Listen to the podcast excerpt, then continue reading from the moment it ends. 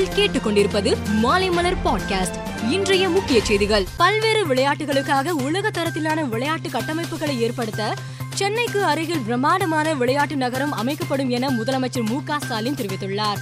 அனைத்து சட்டமன்ற தொகுதிகளிலும் விளையாட்டு அரங்கங்கள் ஒலிம்பிக் உள்ளிட்ட சர்வதேச போட்டிகளில் பங்கேற்க தமிழக வீரர்களுக்கு பயிற்சி அளிப்பதற்கு ஒலிம்பிக் தங்கம் தேடுதல் திட்டம் ஆகியவற்றையும் தொடங்க இருப்பதாக கூறியுள்ளார். சென்னையில் ஜிஎஸ்டி சாலை ஜிஎன்டி சாலை உள்ளிட்ட ஏழு சாலைகளை ஸ்மார்ட் சாலைகளாக மாற்ற திட்டமிடப்பட்டுள்ளதாக தமிழக நெடுஞ்சாலைத்துறை தெரிவித்துள்ளது. வைஃபை கம்பங்கள் கேமராக்கள் டிஜிட்டல் தகவல் பலகை மற்றும் போக்குவரத்தை சிறப்பாக நிர்வகிக்க தேவையான பிற வசதிகளும் இந்த ஸ்மார்ட் சாலைகளில் இடம்பெறும்.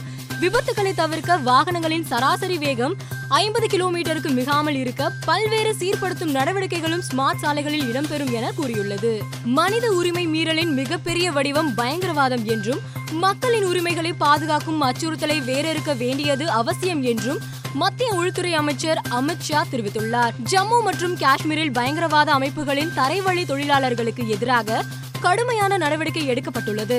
அங்குள்ள பயங்கரவாதத்தின் தளவாட மற்றும் விநியோக சங்கிலிகளை முடக்கியதற்காக என்ஐஏவிற்கு பாராட்டுகள் என கூறியுள்ளார். நாம் செயல்படுத்தும் திட்டங்கள் இந்தியாவின் ஒற்றுமை மற்றும் ஒருமைப்பாட்டை வலுப்படுத்தும் வகையில் இருக்க வேண்டும் என்று அரசு அதிகாரிகளுக்கு பிரதமர் மோடி அறிவுறுத்தியுள்ளார். மேலும் அவர் மாறி வரும் காலத்திற்கு ஏற்ப நாமும் மாற வேண்டும். பதவியேற்று முதல் ஐந்து ஆண்டுகளின் காலத்திற்கு உதவாத ஆயிரத்தி ஐநூறு சட்டங்களை அகற்றியுள்ளேன் எனவும் தெரிவித்துள்ளார். உக்ரைன் மீது படையெடுத்துள்ள ரஷ்யா கடந்த சில நாட்களாக மரியுபோல் நகரத்தை முற்றுகையிட்டு அங்கே இருந்த உக்ரைன் வீரர்கள் அனைவரையும் சரணடைய வலியுறுத்தி வந்தது. இந்நிலையில் இன்று தாக்குதல் நடத்தி மரியுபோல் நகரத்தை கைப்பற்றிவிட்டதாக ரஷ்யா அறிவித்துள்ளது. அந்நகரத்தின் உருக்கு ஆலை தவிர்த்து அனைத்து பகுதிகளும் தங்கள் கட்டுப்பாட்டில் உள்ளதாகவும் ஆலையில் பதுங்கியுள்ள உக்ரைன் வீரர்கள் மீது தாக்குதல் நடத்த வேண்டாம் எனவும் கூறியுள்ளது. பாகிஸ்தானின் மக்கள் தொகையில் முப்பத்தி நான்கு சதவீதம் பேர் நாளொன்றுக்கு வெறும் ரூபாய் ஐநூற்றி எண்பத்தி எட்டு வருமானத்தில் வாழ்கின்றனர் என்று உலக வங்கியின் சமீபத்திய அறிக்கையில் தெரிவிக்கப்பட்டுள்ளது. ஏழைகள் தங்கள் மொத்த நுகர்வில் ஐம்பது சதவீதத்தை உணவுப் பொருட்களுக்கு செலவிடுகின்றனர்.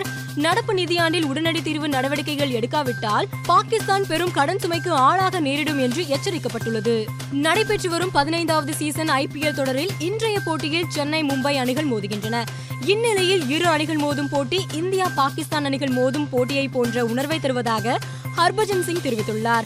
இரு அணிகளுமே தனக்கு முக்கியமான அணிகள் என்றும் இரு அணிகளுக்கும் இடையில் உள்ள போட்டி எப்போதும் பெரும் எதிர்பார்ப்பை ஏற்படுத்தும் என கூறியுள்ளார். இன்று நடைபெறும் சென்னை சூப்பர் கிங்ஸ் அணிகளுக்கு எதிரான போட்டியில் மும்பை அணியில் சச்சின் டெண்டுல்கரின் மகன் அர்ஜுன் டெண்டுல்கர் இடம்பெறுவார் என எதிர்பார்க்கப்படுகிறது. மும்பை அணி விளையாடிய அனைத்து ஐபிஎல் போட்டிகளிலும் தோல்வியடைந்து தரவரிசை பட்டியலில் கடைசி இடத்தில் உள்ளது. இந்நிலையில் மும்பை அணியில் புதிய வீரர்களுக்கு வாய்ப்பு வழங்கப்பட உள்ளதாகவும் கூறப்படுகிறது. இதன் மூலம் அர்ஜுன் டெண்டுல்கருக்கும் வாய்ப்பு வழங்க வாய்ப்புள்ளது என எதிர்பார்க்கப்படுகிறது. மேலும் செய்திகளுக்கு மாலைமலர் டாட் காமை பாருங்கள்.